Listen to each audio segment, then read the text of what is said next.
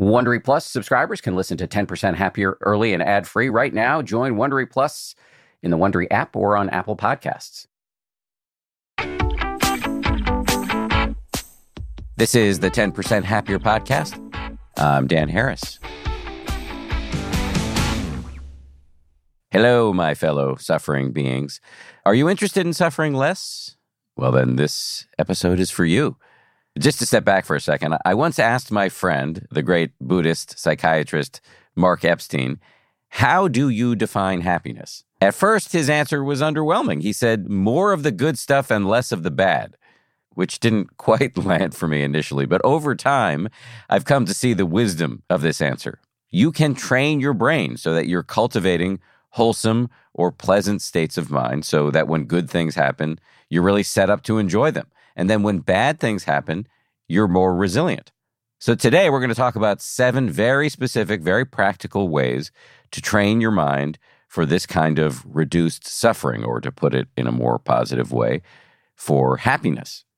We've talked about a bunch of Buddhist lists on this show before, but this may be the happiest of all of the lists, at least to my knowledge. It's called The Seven Factors of Awakening, and our guide is a dude who, to me, seems unusually happy. Of course, I've never actually met him in person. We've just chatted over Zoom twice, but he exudes good vibes and delightfulness, as you will hear. Pascal Auclair has been immersed in Buddhist practice and study since 1997, sitting retreats in Asia and in America. Although he is, as you'll hear, Canadian, he's got a little bit of an accent.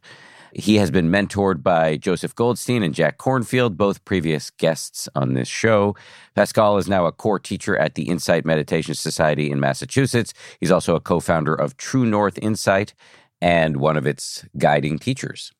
In this conversation, we talk about the movement from difficult mind states to more beneficial and helpful mind states, how the seven factors of awakening can help you create your best mind. That's Pascal's term, your best mind. The difference between the energizing and the calming factors. The list is kind of divided between the two, as you will hear. How to practically apply these factors in your daily life, and specifically how these seven factors can improve your relationships. And as I say all the time on this show, your relationships are probably the most important variable when it comes to your happiness. Just to say before we dive in here, this is the final installment of a series we've been running. For several weeks, we've been diving into a foundational Buddhist list called the Four Foundations of Mindfulness. It's basically the Buddha's list of the four ways to establish mindfulness or to wake up, to stop sleepwalking through your life. We started many weeks ago with an overview episode with Joseph Goldstein. Then we did a deep dive sequentially on each of the foundations, which include the body, something called feeling tones, the mind. And now we are on the fourth foundation, which is mindfulness of dharmas. I'm not going to try to explain exactly what that means right here because Pascal will do a, a, much better job. But basically, the fourth foundation is a list of lists, which may sound a little confusing. But the list we're focusing on today is the seven factors of awakening. And again, this may seem a little bit confusing. Don't worry about it. You don't need to have listened to any of the previous episodes. Pascal will explain the context in a much crisper way than I've done. All you need to know is that we're going to talk about the seven Buddhist ingredients for a happy mind. So just hold all of this context lightly. Okay, we'll get started with Pascal Auclair right after this. This show is brought to you by BetterHelp. I got to tell you, I feel so much better when I talk about my anxiety instead of keeping it bottled up. There's an expression that I first heard from the great researcher and also Zen practitioner Robert Waldinger never worry alone. Our temptation many times is to keep it bottled up, but the data really show that the people who do the best in life, who live the longest and are the happiest, have strong relationships with people with whom they can talk about whatever's going on in their lives. And for me, therapy is part of that. If you're thinking of starting therapy, you might give BetterHelp a try. It's entirely online, designed to be convenient, flexible, and suited to your schedule. Get it off your chest with BetterHelp. Visit betterhelp.com slash happier today to get 10% off your first month. That's betterhelp, H-E-L-P dot com slash happier.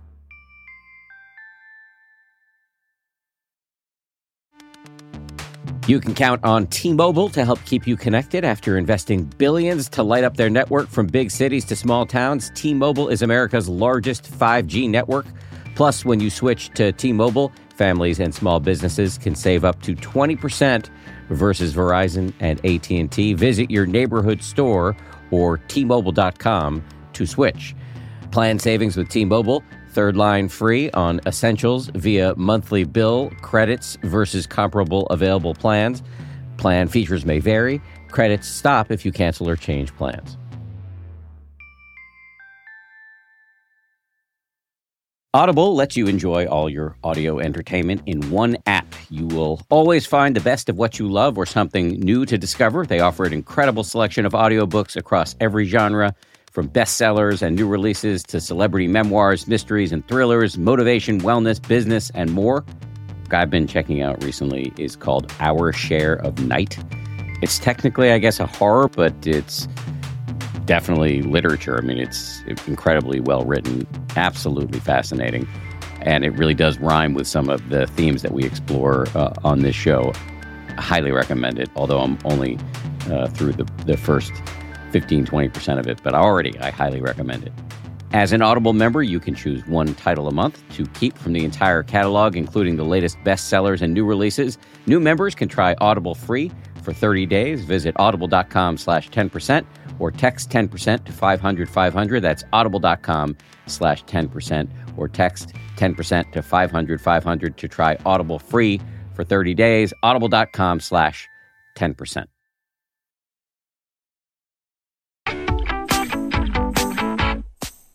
Pascal Auclair, welcome back to the show. Hey, thank you for having me. I'm very happy to be uh, here with you. I know you like to play the role of Dharma nerd, and today we are going to give you ample opportunity to play that role. Great.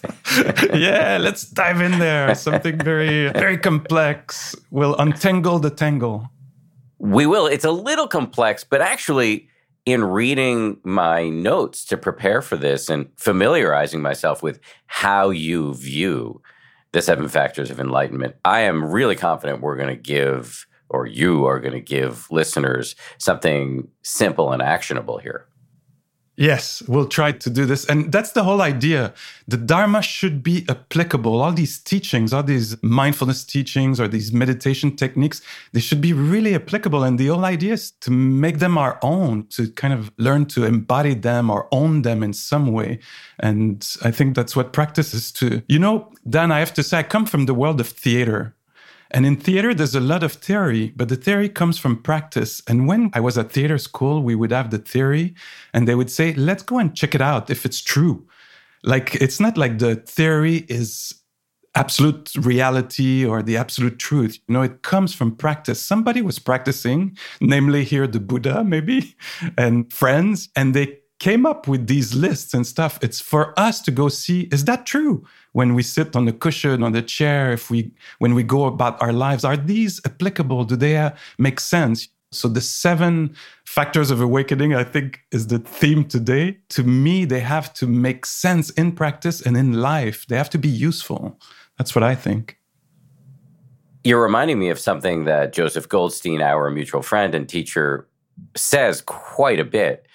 I, for many years, would be going on these long retreats and listening to these Dharma talks and reading lots of meditation and Dharma books and seeing all of these lists and maybe computing some of it in a doctrinaire, militaristic, strict way.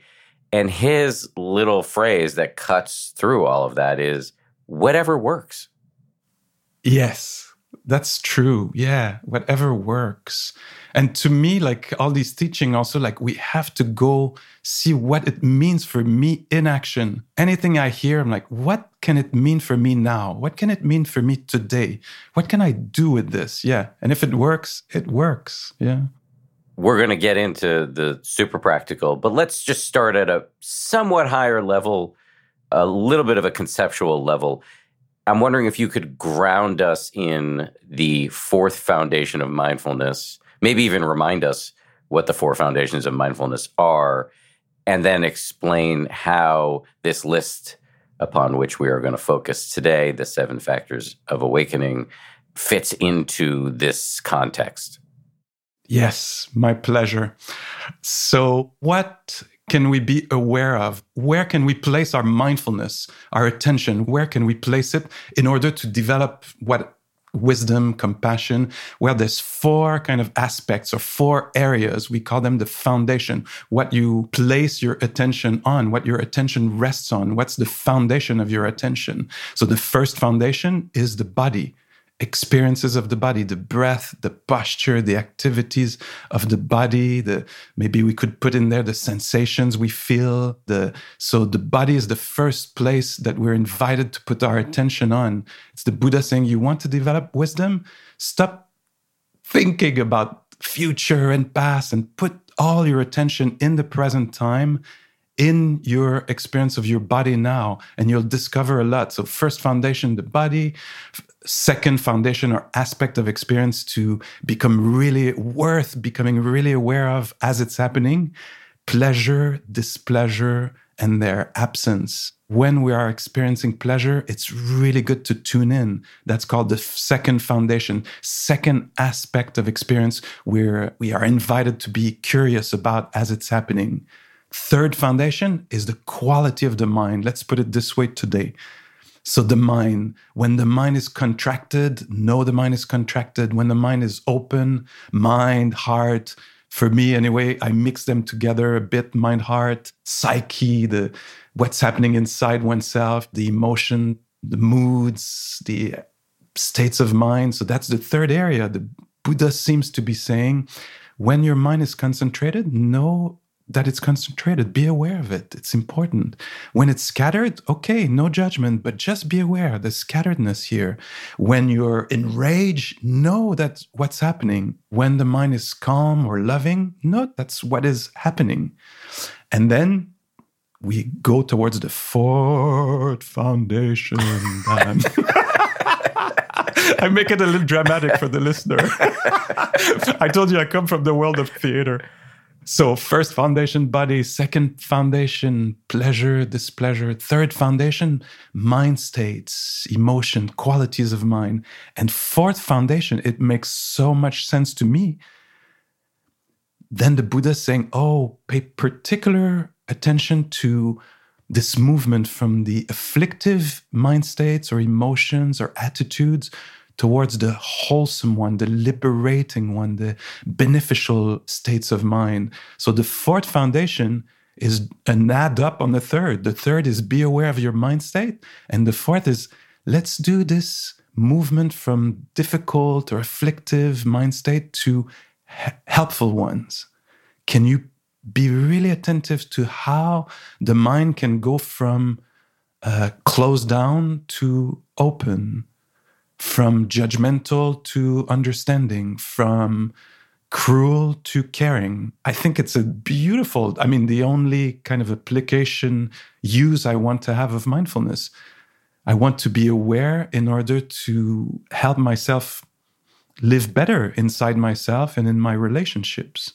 So the fourth foundation in a way is the movement from the five hindrances to the seven factors of awakening. The five hindrances hinder life. They suck. They keep us from being fully there with our loved ones in our work. You know, they use our time in our mind. They crack the mind. They crack the brain. And the seven factors are a bunch of qualities that are so helpful, so welcomed so beneficial to our own mind, to the development of wisdom, and beneficial to our relationships. And to me, that's why I want to practice. I want to practice to have more harmonious relationships with my loved one, but also with the people I don't know. Take care of my relationships, all of them. So these factors of awakening, in my mind, they're helpful for that. Let me see if I can restate some of this just to make sure that our listeners are sort of anchored into the overall context here. The four foundations of mindfulness, which we've been discussing on this show for many weeks now. This is just a, a seminal discourse of the Buddha where he was speaking to a bunch of his followers and he said, Yeah, here are four ways to be mindful, to wake up, to stop sleepwalking through your life.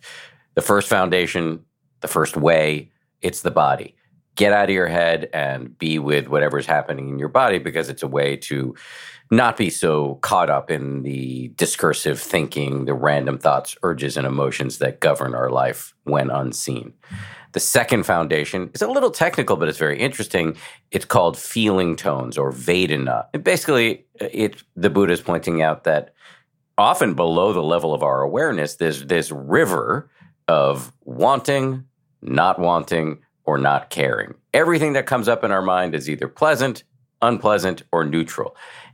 Again, this can sound technical, but when you're unaware of this river of preference or this river of sort of positive or negative valence to whatever's coming up, then you're yanked around by it. You're just blindly grasping for the pleasant and blindly fleeing the unpleasant and completely ignoring the neutral. The third area for mindfulness, the third foundation, is mindfulness of mind, which basically means being aware of your mind states at any given moment, again, so that they're not owning you. And then the fourth, which is easily the most confusing, I think, to many people, because it's a kind of a list of list. It's mindfulness of dhammas. In this case, dhammas being a whole litany of other lists the Buddha came up with in other contexts. The way you simplify it is to say, actually, you can think about the fourth foundation as a transition from difficult mind states to wholesome mind states. So, Last week on the show, we went through the five hindrances, which are, as you say, these pretty sucky mental phenomena like greed or hatred or confusion. And we went through those and talked about the antidotes. And this week, we're going to go to the positive end of the spectrum and the seven factors of awakening, which are these pleasant, wholesome, positive states of mind that you can be mindful of so that you can cultivate them and experience more of it. Fair summary? Excellent. Perfect. I want to sit at your feet and be led by you. God, I wish more people felt the way you do. I mean, life would be just be so much easier. I've been trying to become a cult leader, but no, I don't have any followers. I think you have a lot of followers. I have people who listen to the show, but it's not really like the cult level that I've been looking for. I often ask my wife, "What's it like to be married to your spiritual leader?" And uh, she she doesn't dig that, uh, surprisingly. no, I think you have the right tone, the right approach. It's better like this. Yeah. Okay. Just acknowledging that I'm a dummy and that you should maybe listen to my show, but definitely don't follow me everywhere. Yeah, I feel safe positioning things that way. In any event, I really do appreciate you setting the table in this way. But let me say to the listener if you didn't follow all or some of the foregoing, it doesn't matter because what we're going to do in this episode is talk about a key Buddhist checklist for your well being. And that will be easily graspable and massively practically useful. So, shall we, in that spirit, dive into the seven factors of awakening, Mr. Auclair? We shall.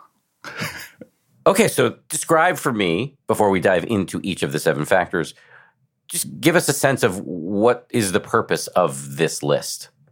Yeah, so it's they're called the seven factors of awakening. So they're required for insight, for a deeper understanding of the nature of reality, of what's going on in the mind body process, how suffering is created, how suffering is let go of, maybe. So, these qualities, when they come together, these seven qualities, when they're perfected or cultivated and they come together, they create the best mind, you could say. It's the best mind. And what I want us to look at is that yes, it's the best mind for insight, for understanding, for wisdom, discernment to arise in the mind. It's the best mind for this, but it's the best mind for a bunch of other things in life. And so these qualities, best mind to have insight. Also, when I think if I'm in a conflict, I want my best mind, you know, if I'm something turns sour, it's not what I expected, what I wanted.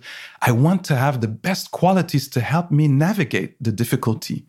In the same way, if I'm experiencing something really beautiful, I want to have the best mind to be able to appreciate, to soak it in, to be moved and transformed maybe by what is happening that is beautiful or meaningful or rich in some way. If I'm learning anything, I want to have the best mind. If you're explaining something to me, Dan, I want to have the best mind to be able to understand it. That's why I love these seven factors because I can bring them in my life, in my relationship, in the different situations I go through. And I can cultivate the best mind for any situation. They seem to apply to me, and we could debate around this in this conversation we have. Are they the qualities of a best mind for anything? I want to hone in on something of a dichotomy that you articulated there because you said they can be used, these seven factors, for insight and they can be used for everyday life. What do you mean by insight? Yeah, insight in the Buddha Dharma and the Buddhist teaching is very precise, I think. So there's maybe we could say two kinds of insights. Oh no, another list.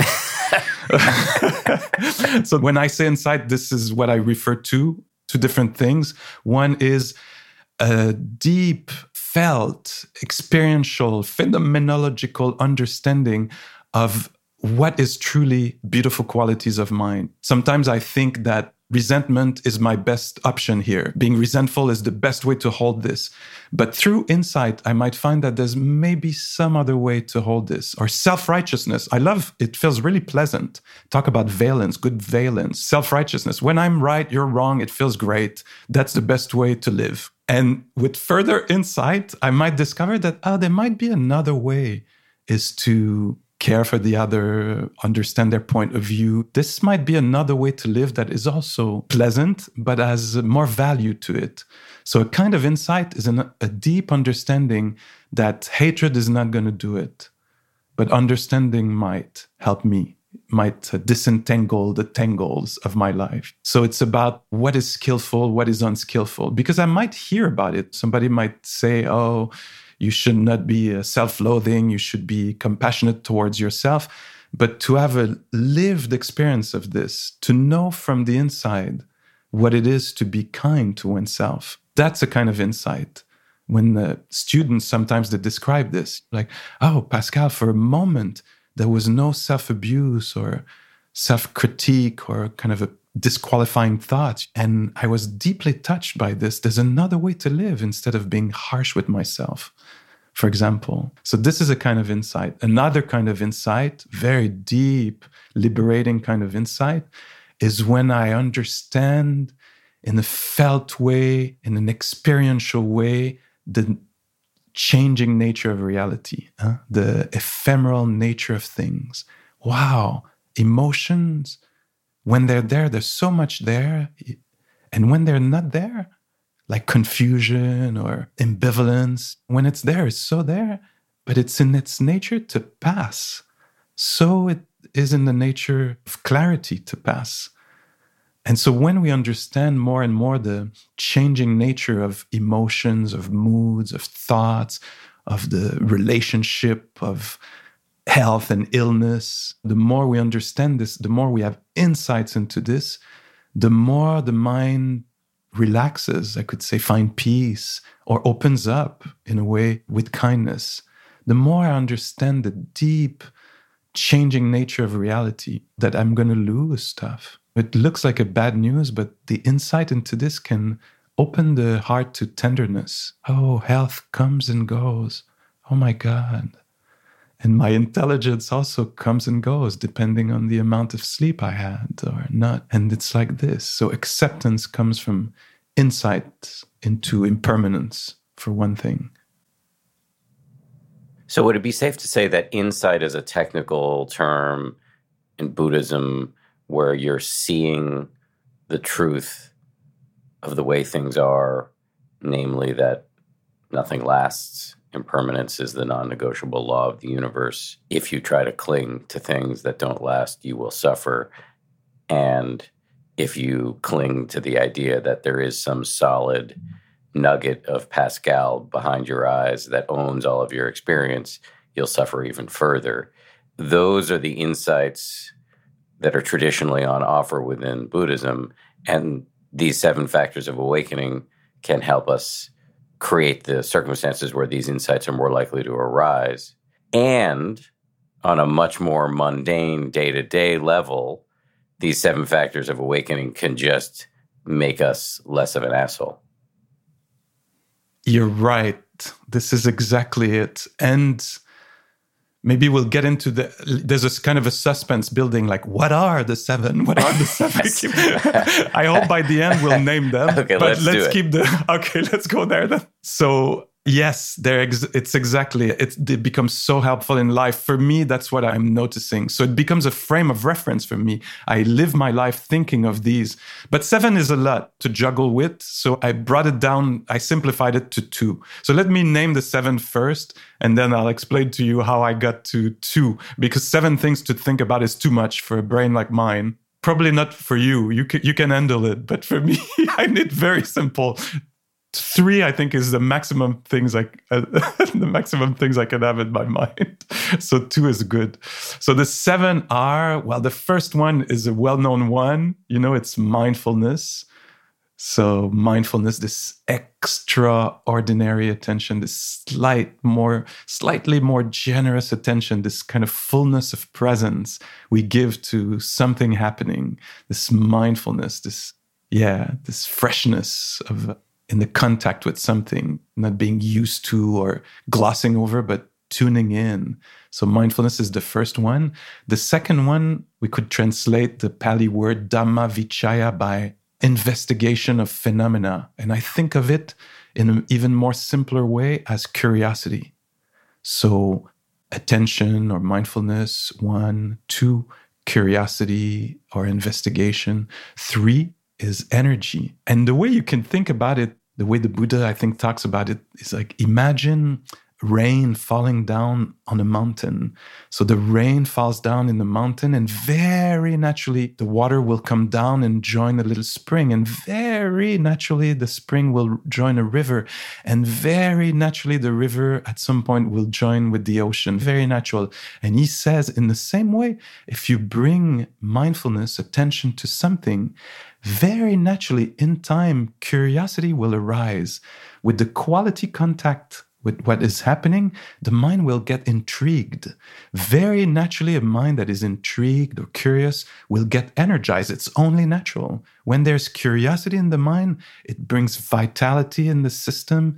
It raises the factor of uh, energy which is the third one. And then the, very naturally, as the rain falls in the mountain, comes down to the river and to the ocean, very naturally, a curious, energized mind will become joyful, will experience joy or inspiration or enthusiasm, will come very naturally, curious joy, very naturally. And a mind that is joyful, that is experiencing contentment, naturally will settle it won't be that scattered. Very natural because it's contented with what's there. It's full of presence, of a vibrant presence.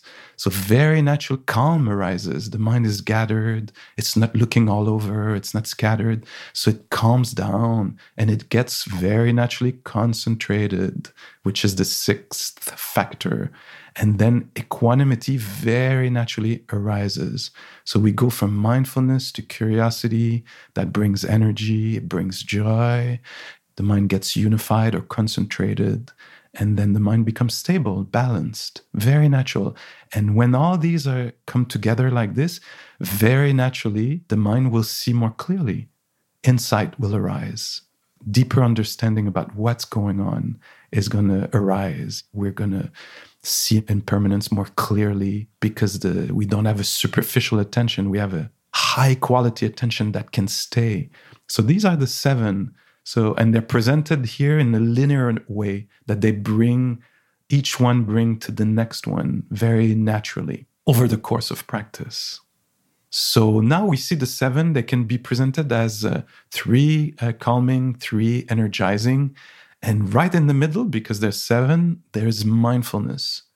And now, instead of seeing like a river going to the ocean, maybe now we could see a seesaw, this thing in what children play, the seesaw. And so on one side, three of the calming factor, on the other side, three of the energizing factor. And right in the middle is mindfulness. And what we do is we try to balance uh, these qualities, the energizing one with the calming one. And so for me in life, that's why I reduce it to two is I think just curiosity and calm. Can I bring one measure? So I'll speak to myself like this Pascal, my love, can we bring a measure of curiosity here? Can we bring one measure of calm here? And sometimes the mind has some pliability to it, like it's suggestible. So if I invite these qualities, they might come. And so let's say I'm about to do something that I don't want to do, a conversation I don't want to have. Sometimes I think like this Oh, could I bring a, one part of curiosity here? Could I bring one part of calm? Maybe it will help this conversation. And so I boil it down to these two qualities when I practice, when I am in relationship, when I'm about to do something, or if I'm excited about something, sometimes I'll say this oh, Could I bring one measure of calm so I can really experience it fully instead of like hovering above with all the energy? Can I bring one part of calm, one part of curiosity? So to me, the, this in, brings together these seven, which we should, of course, double click on each one to unpack them a bit. Let me just stay with what you said there about the simplification and how you apply it. One little question, and this is not me making fun of you, it's um, I'm sincerely inquiring. When you talk to yourself, do you say, do you genuinely say, Pascal, my love? I actually do, Dan. Actually, I do it less these days because it's integrated in a kind of in a wordless way. But for many years I did. And it started with hearing another teacher and they were saying something like, Hey, sweetheart, talking to themselves. And for me, there's a part of it's exotic because it's American and it's in English. But there was something very striking, impressive for me. I was like, wow, this person is so sweet with themselves, you know? And my tendency is not like this. My tendency is much more harsh, demanding, expecting, kind of judging, despising, or disqualifying, you know? And I thought, it would be good for me. It would be good for me to talk to myself like this. So I started to think like this to myself, both in French and in English. So in French, it's mon amour, my love. And I started to think like this to bring in something that disrupts the habitual way I have to talk uh, to myself. So, yes, I would say this hey, or often I'll say something like, oh, it's hard for you, my love, today. Oh, this is not unfolding as you wanted. It's really hard for you, my love. And this is extremely helpful for me. So, in a given situation, as you're preparing yourself for something that either you don't really want to do, or maybe you really want to do it and you're a little worried about overdoing it, you can summon these two sides of the seven factors of awakening, which we're summarizing as calm and curiosity, and use your mindfulness to see, oh, which mindfulness again being the fulcrum of the seesaw, the center of the seesaw, you can use your mindfulness to see, okay, which is needed right now. And let's see if I can up the quotient of either one, and maybe the following exchange or endeavor will go better. Yeah, right. And sometimes when I invite something the mind is not that uh, pliable or flexible or open. So I'll say, like, oh, what if we brought a little curiosity here, Pascal? No. it's good to know. Oh, the mind is a, has some rigidity to it. Doesn't have that flexibility. And sometimes, like, okay, I can bring a little curiosity. I don't want to do it, but I'll bring a little energy into it. Kind of commit or engage myself into it because I know it's going to be helpful if I do. But sometimes the mind doesn't. It just, it's reactive, it's closed down, it's aversive, it doesn't want to. So it's not possible at that moment. But sometimes it is possible. Sometimes I think of it as reorienting. Like I have a kind of an attitude and I'm going to invite another one. I'm going to check in, as you say, with mindfulness. Like, so what's the, con- what are the state of the affairs here or the state of the union here? Like, oh, like, oh, there's a lot of aversion, there's resistance. And the mindfulness will reveal this, being aware. And then could we reorient here? Could we have a different attitude here? Is that possible? I'm not talking about bypassing here, like pretending, like it's very honest. Like, oh, the mind is resisting. Is it possible to bring a little curiosity? Could we bring a little curiosity? To be really honest, also, Dan, I learned this from Joseph because sometimes I would get angry, you know, and Joseph would say, Pascal, the first thing you could do is ask questions. so, and he repeated, he had to repeat it to me many times. But I've learned this now. So when I'm angry about something, like I perceive that somebody did something against me, I'll bring a little curiosity and I'll start by, hey, what happened? What happened for you? What were you motivated by? How did you understand the situation? to say what you say or to do what you did. And it's really helpful. So, curiosity as one awakening factor, a disentangling factor. Much more of my conversation with Pascal Auclair right after this. The weather is getting warmer. Time to ditch my jackets and sweaters for shorts and tees. I used to waste my money on clothing that would only last one season. That was until I found Quince. Now I've got high quality pieces that never go out of style that I will be wearing year after year. Quince has all the seasonal must haves like 100% European linen shirts from $30, performance polos, and versatile flow knit activewear. The best part all Quince items are priced 50 to 80% less than similar brands by partnering directly with top factories. Quince cuts out the cost of the middleman and passes the savings on to us. And Quince only works with factories that use safe, ethical, and responsible manufacturing practices, along with premium fabrics and finishes. I just made a big order at quince.com. I got two pairs of sweatpants that I've just had for like a week and I already love them. I'm wearing them all the time. Sweatpants are a huge deal to me uh, because I work from home and I want to look reasonably good, you know, in front of my wife and stuff, but uh, I want to be comfortable. And uh, the Quince sweatpants uh, do the trick. For me, the bottom line is uh, they've got good looking stuff at low prices. Not a bad recipe. You should go ahead and upgrade your wardrobe. Go to quince.com slash happier for free shipping on your order and 365 day returns. That's Q-U-I-N-C-E dot com slash happier to get free shipping and 365 day returns. Quince.com slash happier.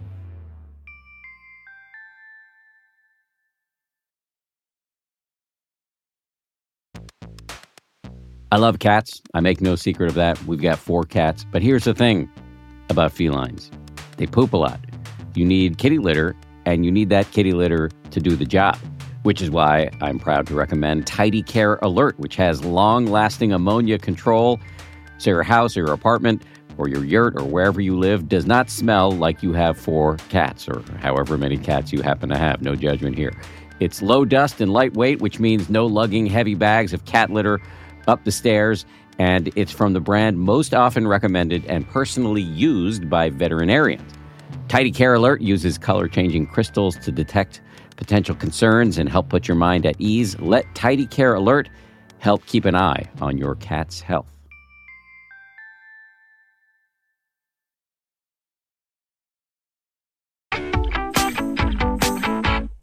I do want to talk about exactly how those of us with vastly less training than you can apply this to our everyday lives. But maybe let's do a deeper dive on each of the seven and then we'll get to some advice for beginners.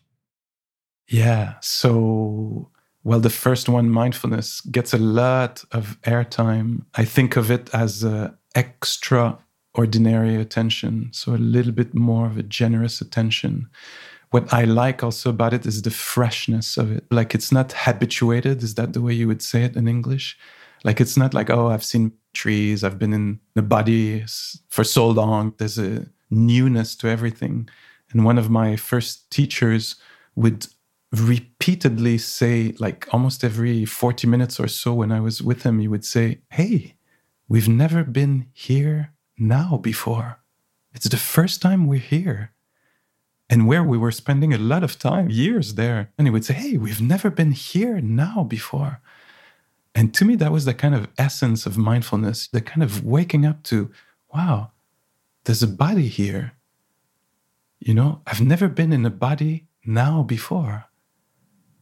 I've never experienced an in breath now before. This kind of freshness is liberating in and of itself, and it's very conducive to uh, understanding more what's happening because we're not in the preconceived ideas, we're not in our biases. So that's what comes to mind for me when we think of mindfulness. There's also an analogy that is beautiful the analogy of the guard at the entrance of a city. There's an old medieval city, and the queen is right in the middle of the city, and there's a path going straight from the door of the walled city to the queen. And the guard, its job is to, when a messenger comes to the entrance of the city, the job of the guard is to take the messenger straight to the queen, straight to the queen, because the messenger on their own, they could get lost in all the little back streets, the medieval city. And so the guard takes the messenger straight to the queen. And this image in the teaching says that the guard is mindfulness, the queen is consciousness, and the messenger is a phenomena, a thing that is happening. And so there's a thing happening, it's the messenger, and mindfulness takes it straight to consciousness, make, makes the queen receive the message of the messenger. And so mindfulness is the guard taking the message straight to consciousness. And so it's so simple in a way, no? So I sit here and breathing. I know I'm breathing. I'm bringing the breath, the experiences, the sensations of breath straight to consciousness without discursing about it. Oh, my breath, I should improve my breath. I haven't, I don't breathe deep enough and I should do pranayamas. And no, straight to consciousness. Let consciousness experience the breath or let consciousness experience elation or dejection or a sound, hearing. Very simple. The second one, the second factor is Dhamma is translated by phenomena, vichaya by investigation of phenomena. And a twist that I like a lot about Dhamma Vichaya, investigation or curiosity, as I call it, when we're practicing, it means investigation of phenomena. We are going here to explore, come close to phenomena. So it means to me, Pascal, it's not about Pascal here. Like when I sit on the cushion, it's not about me and my agitation and me and my thoughts and me later and me and my body. It's about a body, breath, agitation as human phenomena, human nature. That's how I understood from the get go. Then, when the teachers were teaching about this quality of mind, was so you're attentive to something, but in a certain way. It's a phenomena and I find this also liberating in and of itself because I could be on the cushion and refer everything back to me. Like, I'm not so good at meditation and I'm so agitated and this and that. And now it's not like this. Oh, no, honey, it's not what's going on here. Here we're studying human nature. It's ageless, it's universal. The phenomena of anxiety, the phenomena of calm, the phenomena of itch. It doesn't refer back to self in the same, maybe habitual way. It opens up, it helps me kind of fall into humanity. Everything that is experienced, oh, confusion, ambivalence, shame, joy, arrogance, oh, all phenomenon that can be known. So that's one way that I understand this Dhamma Vichaya. We're exploring what is impermanent phenomena of nature that comes together when the conditions are right. Let me just put a fine point on that because I imagine many, if not most, if not all of the people listening to this are meditators, have meditated, aspire to meditate. And what you're saying here, I think, bears some further explication or clarification, which is you're sitting on the meditation cushion or you're doing walking meditation or you're trying to be aware as you walk through the day. And inevitably, you will notice things like thoughts or homicidal impulses or physical sensations like hot or cold or whatever. Something's going to appear to the mind. And this investigation is interesting on a couple levels. On, on one level, because it provides some energy, you're seeing things as new, even if these things that are arising have arisen for you a million times. If you lean in in the right way with mindfulness and a spirit of curiosity, it actually, you realize you've never experienced it right now before. But m- more of what I heard you say is that you start to realize that this is not yours. This burst of anger that you're hopefully trying to scrutinize with some non judgmental remove, this desire for a chocolate truffle is it can feel like it's uniquely Pascal's or uniquely Dan's, but actually it is just desire. As one great meditation master has said, to claim that as yours is a misappropriation of public property. It's nature. And in this way of looking at whatever comes up in your mind, you can start to get out of your own head and feel connected to everything and everyone else.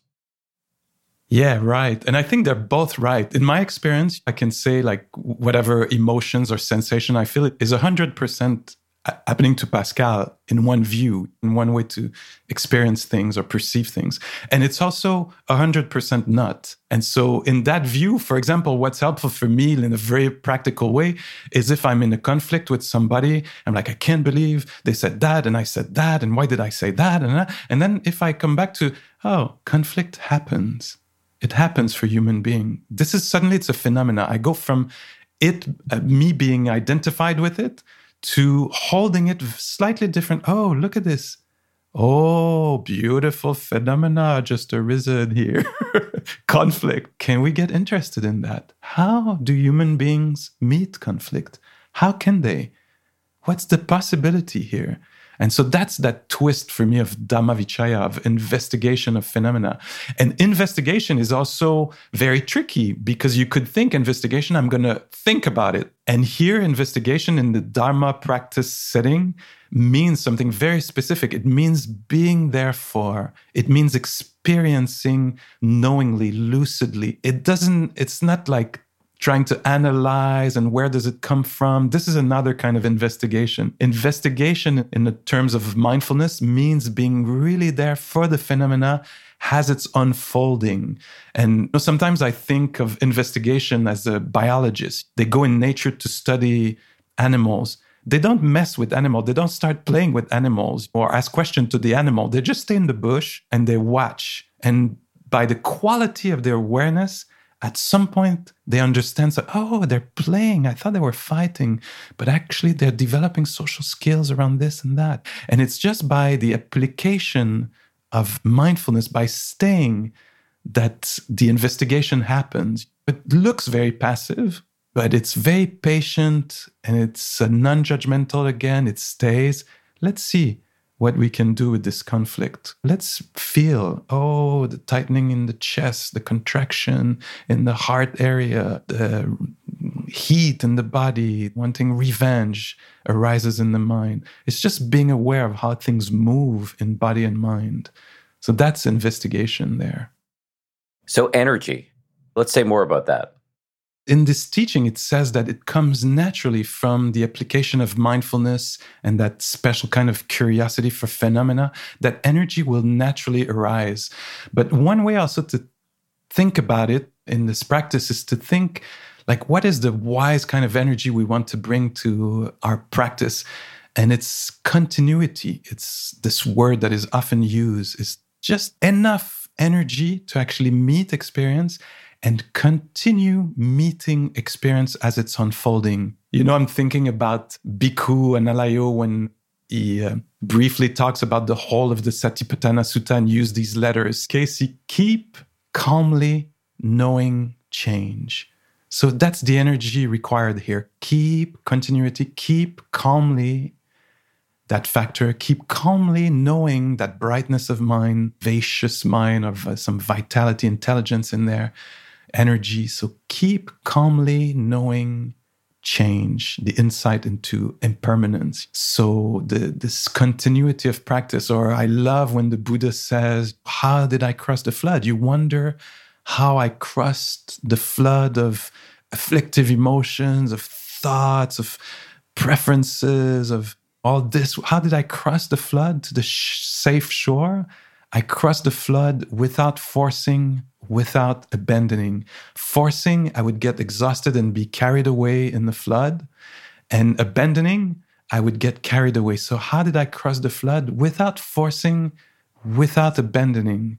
To me, I hear this as a direct instruction about the level of energy or the application of wise energy. That's how I understand to be. But all of us have experienced in meditation and in life over efforting or under efforting and that creating problems. Yeah, and it's great that we have because this is a path of trial and error to understand what is the right wise effort or energy to give. We have to give too little and too much. And to me i'm really happy when a student is describing this. Oh so you're seeing for yourself. This is exhausting this i'm going to be carried away. I'm going to give up my practice because it's too demanding. It seems too much. And so how can we simplify? How can we and, and, it's an art. It's a science. It takes time. You know Kamala Masters when she says just enough energy to connect and sustain attention on an object. Just enough energy to find that level of energy will require some exploration. So it's good that there's too little or too much because mindfulness will help us understand what is the right amount here. So, all of these factors, whether we're playing with all seven or the shorter version of common curiosity. It's a science experiment. We're trying things and learning from missteps.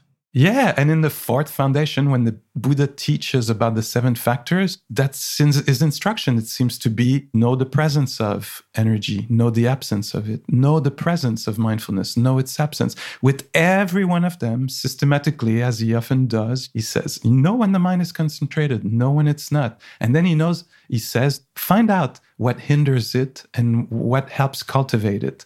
And one thing that I remember from the first time I heard this teaching is this invitation like if you want to cultivate any of these qualities, hang out with people who manifest them, who express them, who live through them.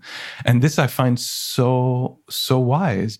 Oh, you want more mindfulness? Hang out with mindful people. Stay away from unmindful people. And so I think that's also like for me, for example, listening to your podcast, to your guided meditations, hearing people who are embodying, manifesting these uh, qualities are there as they're guiding, it's a way to actually, you know, we're porous. So they get transmitted in this way by hanging out with people who have them.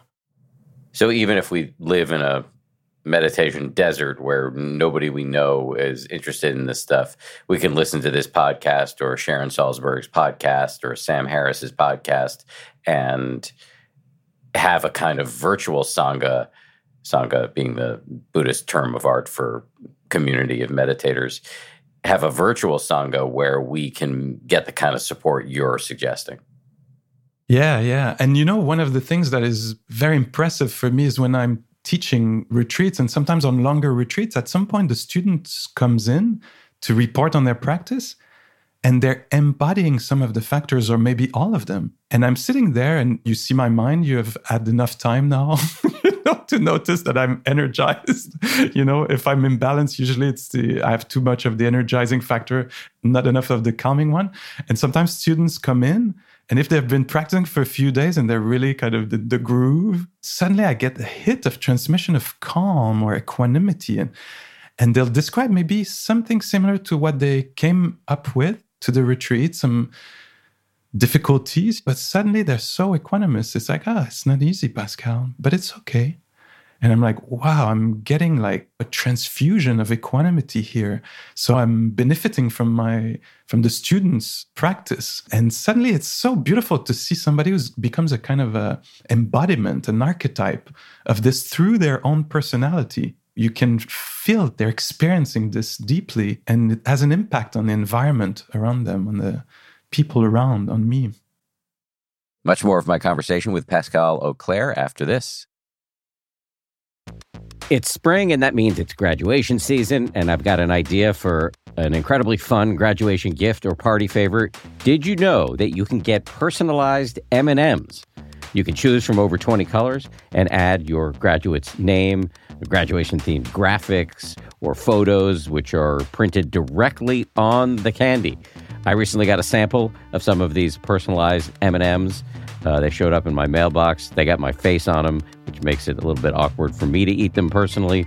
I'm doing it anyway. The M&Ms I got also include the words 10% happier, to which I have a deep attachment. I was kind of thrilled uh, when I saw them. I was wondering if they were a gift from somebody on the uh, 10th anniversary of the 10% Happier book. Turns out they weren't. They were a gift from uh, M&M's, who are now a sponsor of this show. So thank you, M&M's. Uh, for sponsoring this show and for the delicious treat. You can visit MMS.com to create your own unique custom gifts and memorable party favors for graduations, weddings, birthdays, and more. That's MMS.com. Use code HAPPIER to receive 15% off your next order. When you're ready to pop the question, the last thing you want to do is second guess the ring. At Bluenile.com, you can design a one of a kind ring with the ease and convenience of shopping online. Choose your diamond and setting. When you find the one, you'll get it delivered right to your door. Go to Bluenile.com and use promo code AUDIO to get $50 off your purchase of $500 or more. That's code AUDIO at Bluenile.com for $50 off your purchase. Bluenile.com code AUDIO.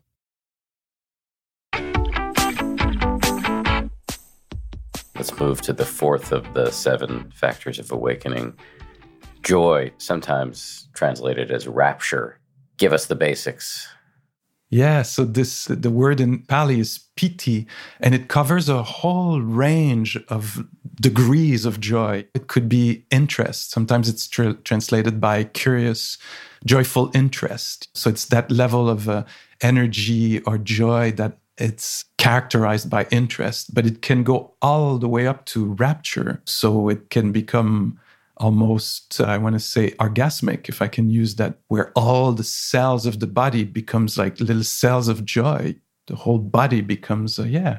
For me the way i see it happen is i hear the teachings of the buddha some of the dharma stuff and i sit and start to meditate and i see some of these things. Oh the five hindrances, here is one of them, or something like this. People talk so much about impermanence in the Buddhist teaching. And at some point, I'm sitting and I see a mind state end, or I see a thought end, or I see a sound end. And suddenly, I have the direct experience of the fleeting nature of experience, and joy arises. To me, that's that joy. I associated the, the, this fourth quality with that kind of, I would call it vipassana joy, the kind of meditation we do, insight meditation. Sometimes it's called in Pali vipassana.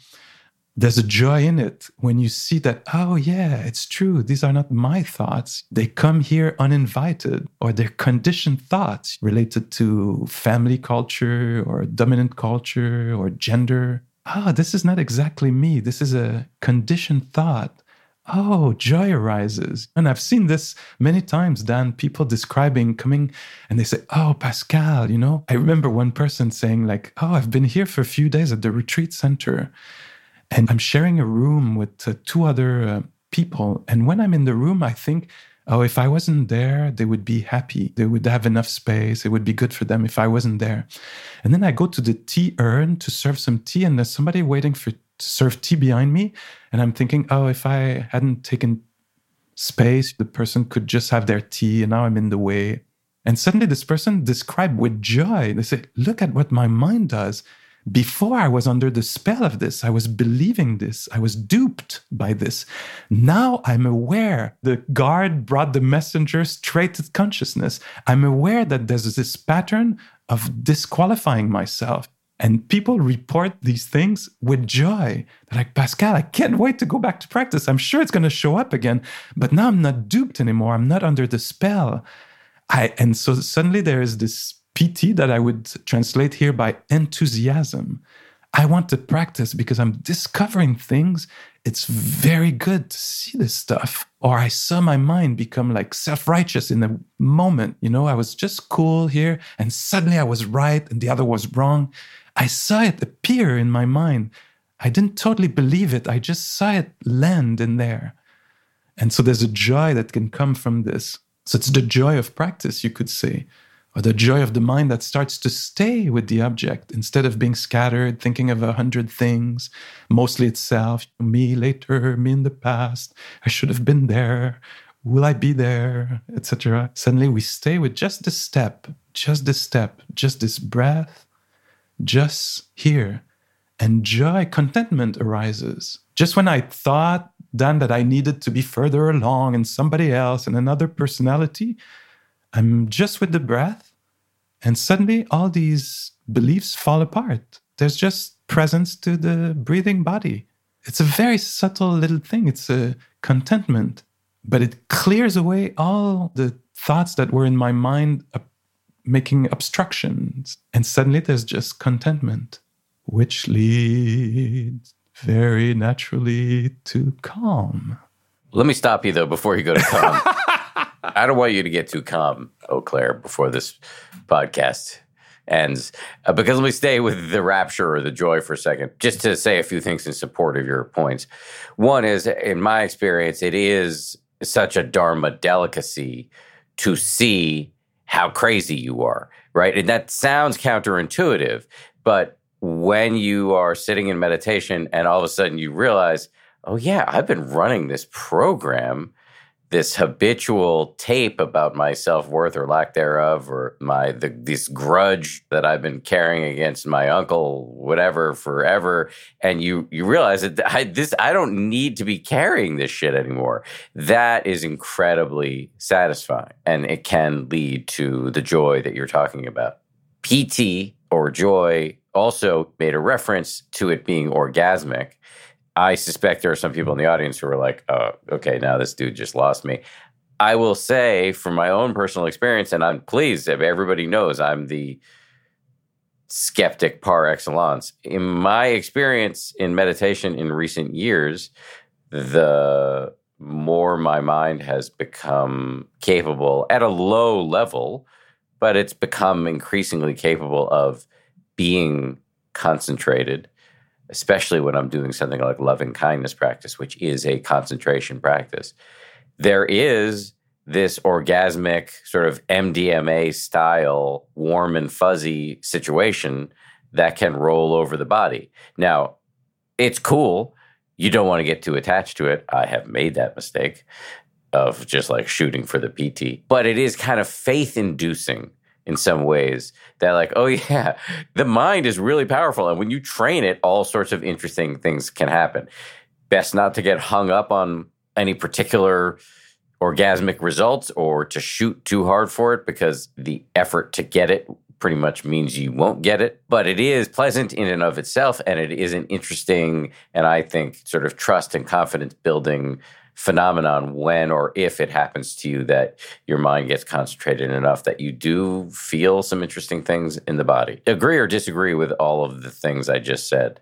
Yeah, totally. And I think that becoming attached to it when you once you experience it is very natural. So there's no fault in it. It's part of the trial and error for me. So you get attached. You'll suffer from being attached to something that you can't exactly control or that the wanting of it, the greed for it will prevent it from happening. And at some point, the mind understands like, oh no, this is not worth getting all worked up and looking for it is painful. And so if it arises, I'll benefit from it. I'll experience it with presence, but I don't have to look for it.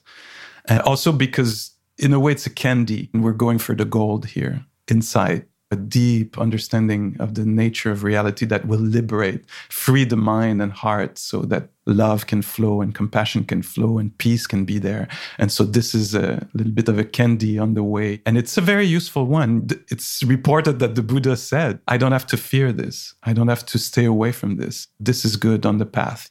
And just by the way, there's so many kinds of joy that we discover on this path. You know, although we talk about it sometimes as, and it's really true as a path of renunciation, meditation can be demanding and hard to actually have a regular practice, needs some discipline and all this. But there's so many kinds of joy that we discover along the way the joy of concentration, the joy of piti, the joy of generosity, the joy of insight or understanding yeah, there's a lot of joy, and they're beautiful kinds of joy. They're much more beautiful than the unreliable joy that might happen or not. Different joy that comes from inside. They're self produced. Wow, independence in this way. Beautiful. And there is, of course, joy in calm. And I interrupted you as you were trying to draw the link between the fourth of the seven factors of awakening, which is joy, and the fifth, which is calm as we're going from the energizing one, curiosity, energy, joy, and starting to fall into the calming one with tranquility, with calm.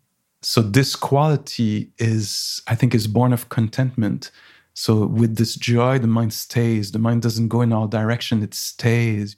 It's not so discursive anymore. That's one of the main feature I think of it is that the mind has less to say when we sit in meditation, often the mind has a lot to say with comments and narration and preferences and anticipation and planning. And as the, the mindfulness gets more refined and the curiosity and the joy, all these come together, the mind doesn't tend to leave the experience in order to comment about it or to look for something else. It stays. And so there's less being said. And an image that is used is the lake, the lake without wind, the very quiet lake. So the mind becomes more like a lake or more space, maybe, or.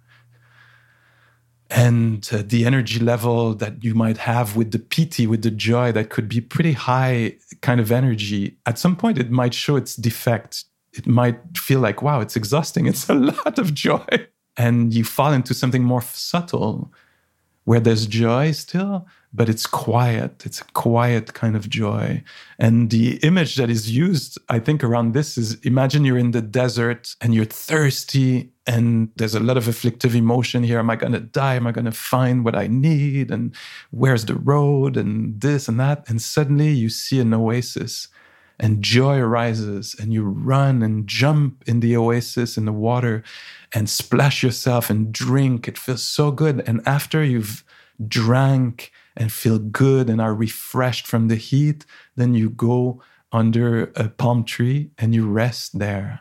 And so that's that kind of energy is very different. Suddenly you satisfy and you can rest with ease.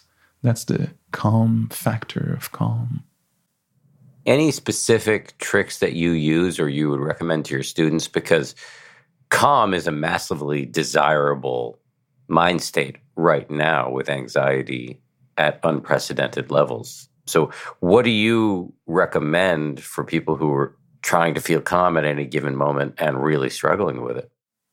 Yeah, well, the hanging out with calm people would be one thing for sure. So I really believe in the phenomena of transmission, of experiencing a quality in somebody else and with mindfulness, like being aware of it and soaking it in this way that comes to mind. But also because it's one of the calming factor, you would imagine that the all the practices around concentration are in the vicinity of calm. So for me, when I practice, sometimes I'll decide to simplify a lot. Let's be just with the breath, Pascal. So, you know, I could be with an open awareness and be stimulated by everything that is happening, but I'll reduce my field of awareness to just the belly. And I might even use that kind of instruction inside of myself, that kind of voice that invites or induces. So, just the belly now. Very simple, my love, just the belly. And so I'd gather all the energy around the awareness around the belly, for example, and just stay there for a while and it seems to refresh, gather the mind, and calm it. And at some point, whoops, I can open up. What else is happening? And then hear sounds and feel the feet. And my practice then is a lot of this. It's kind of a going from one to swaying from one to the other, an open awareness, and then gathering the mind around the belly or just the breath at the nostrils and just stay here. Simplifying to me is related to calming.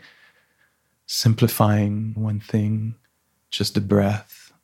Or you were talking earlier about wishes of well being. If I'm experiencing anxiety, agitation, if I just uh, bring one person to mind that it's easy to think of, you know, with uh, care and just wish them well, that gathers the mind. I would I think that for me, these are things that have an effect.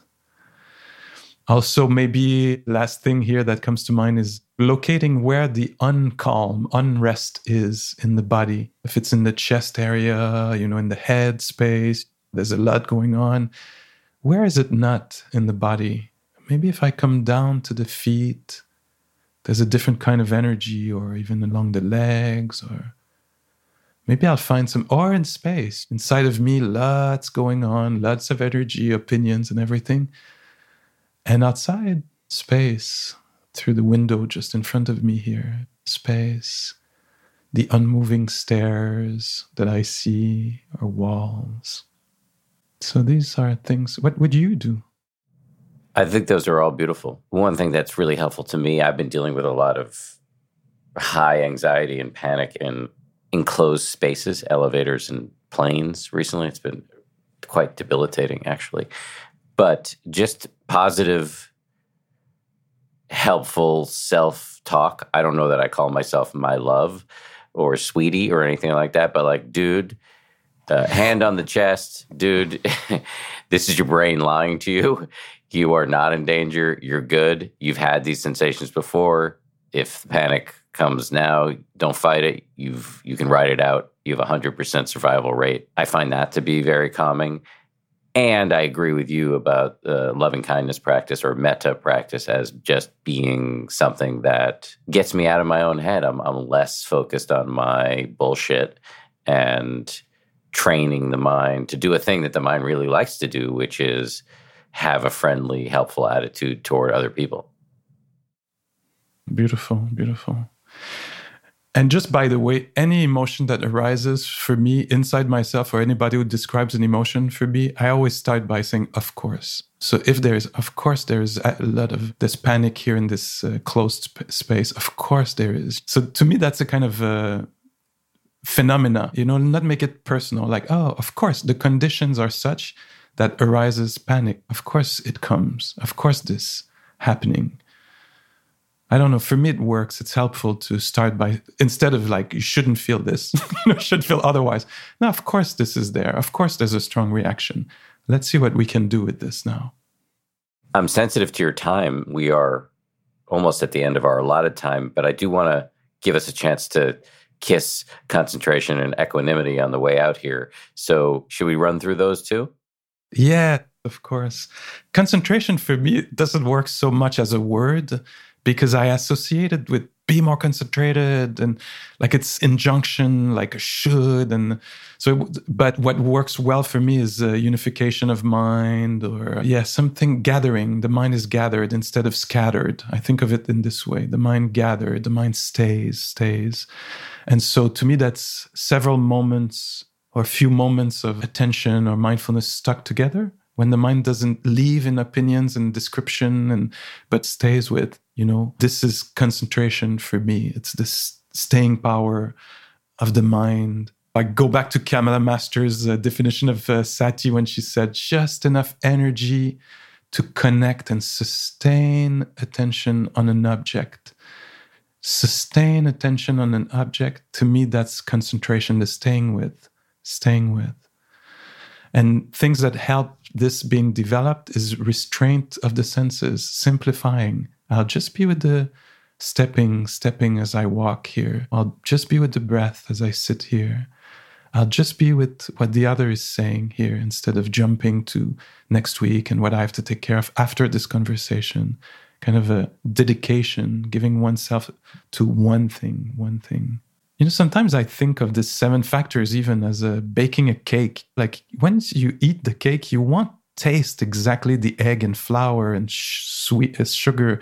Like there's going to be a taste. So when these quality comes together, sometimes like the equanimity, of course, there's calm in equanimity, and in concentration there is equanimity, and equanimity is this. I think of it as the balanced mind, the stable mind that doesn't fall into the aversion or the clinging to, the mind that stays balanced equilibrium, that stays afloat, has composure, is able to feel what is difficult without falling into despair, falling apart. It's not easy. It's the highest quality of this list and of many lists. And yet, Buddhadasa Bhikkhu, teaching in the south of Thailand, in the forest and in the countryside, would tell the farmers there you know these factors. You use these factors as you're plowing the field they're not unreachable and really even equanimity you have to have some equanimity to be able to do your whole day of work in the field. If you hit a rock with your plow you have to have some equanimity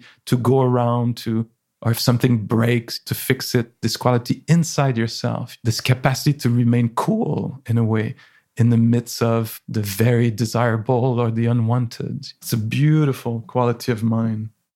In closing here, could you bring it home for us? Could you answer the question, so what? You know, we just walked through these seven ingredients necessary for a good life and a happy, healthy mind. What do we do now that we've had this tour?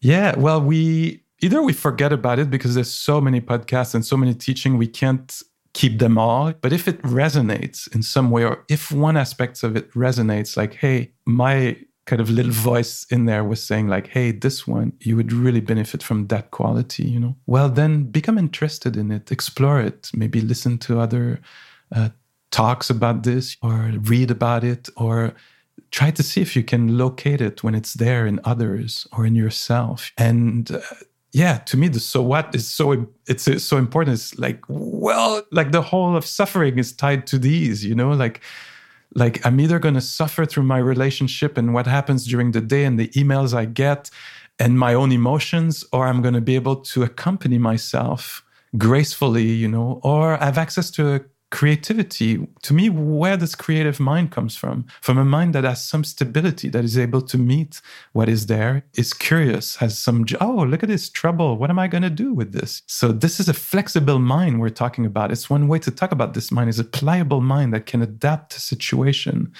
And so for me yes i want it. I really want it dan i'm ready to do a lot to have it because it seems it might seem in practice kind of expensive to get but once i see that my mind gets these qualities going i'm like oh my god that's, that was worth these 10 years of practice for sure. It was cheap because it helps me so much.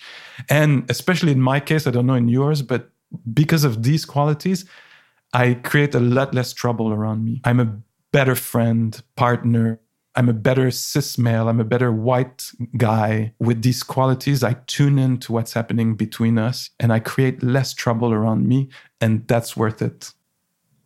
I was thinking, like, so are you interested in suffering less? Well, here are seven ancient, time tested, super practical tools for training your mind that can help you do just that. That's a great promotional way to invite people in these practices. Beautiful. I've said this before, but I find you to be utterly delightful and incredibly practical and fascinating. And I'm grateful to you for coming on the show. Thank you so much, Dan. And yeah, thank you for your good work. It's a joy to speak to you. Thanks again to Pascal. 10% Happier is produced by DJ Cashmere, Gabrielle Zuckerman, Justine Davey, and Lauren Smith. Our senior producer is Marissa Schneiderman. Kimmy Regler is our managing producer, and our executive producer is Jen Poyant. Scoring and mixing by Peter Bonaventure of Ultraviolet Audio. And we'll see you all on Friday for a bonus episode.